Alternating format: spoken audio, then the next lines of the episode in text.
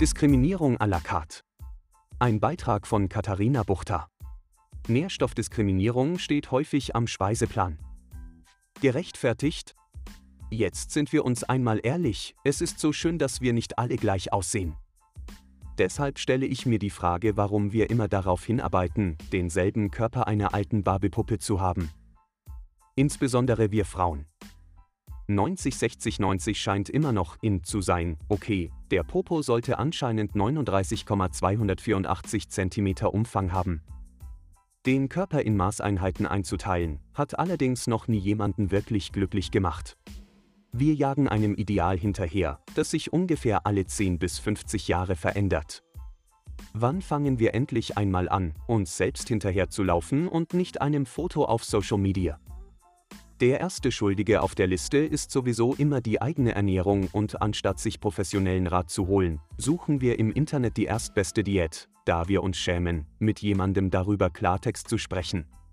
Abgesehen davon, dass wir Diätologinnen immer vorurteilsfrei in eine Beratung gehen und für dich ein offenes Ohr haben, ohne dich an den Pranger zu stellen, ist das Gewicht bzw. sind deine Kurven nicht nur alleine von deinem Essverhalten abhängig.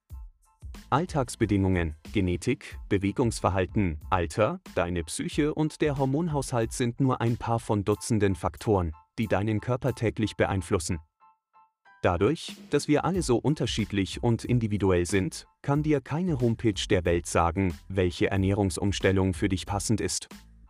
Diätologinnen lernen dich auch als Mensch kennen und gehen auf deine eigenen Bedürfnisse und Situationen ein. Genauso wenig, wie du diskriminiert oder verurteilt werden möchtest, sollte es auch bei den Nährstoffen der Fall sein.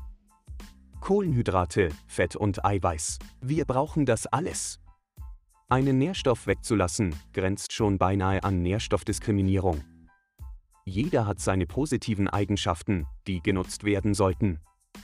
Diätologische Unterstützung kann dir dabei mit Rat und Tat zur Seite stehen und dich über jegliche Ernährungsmythen aufklären.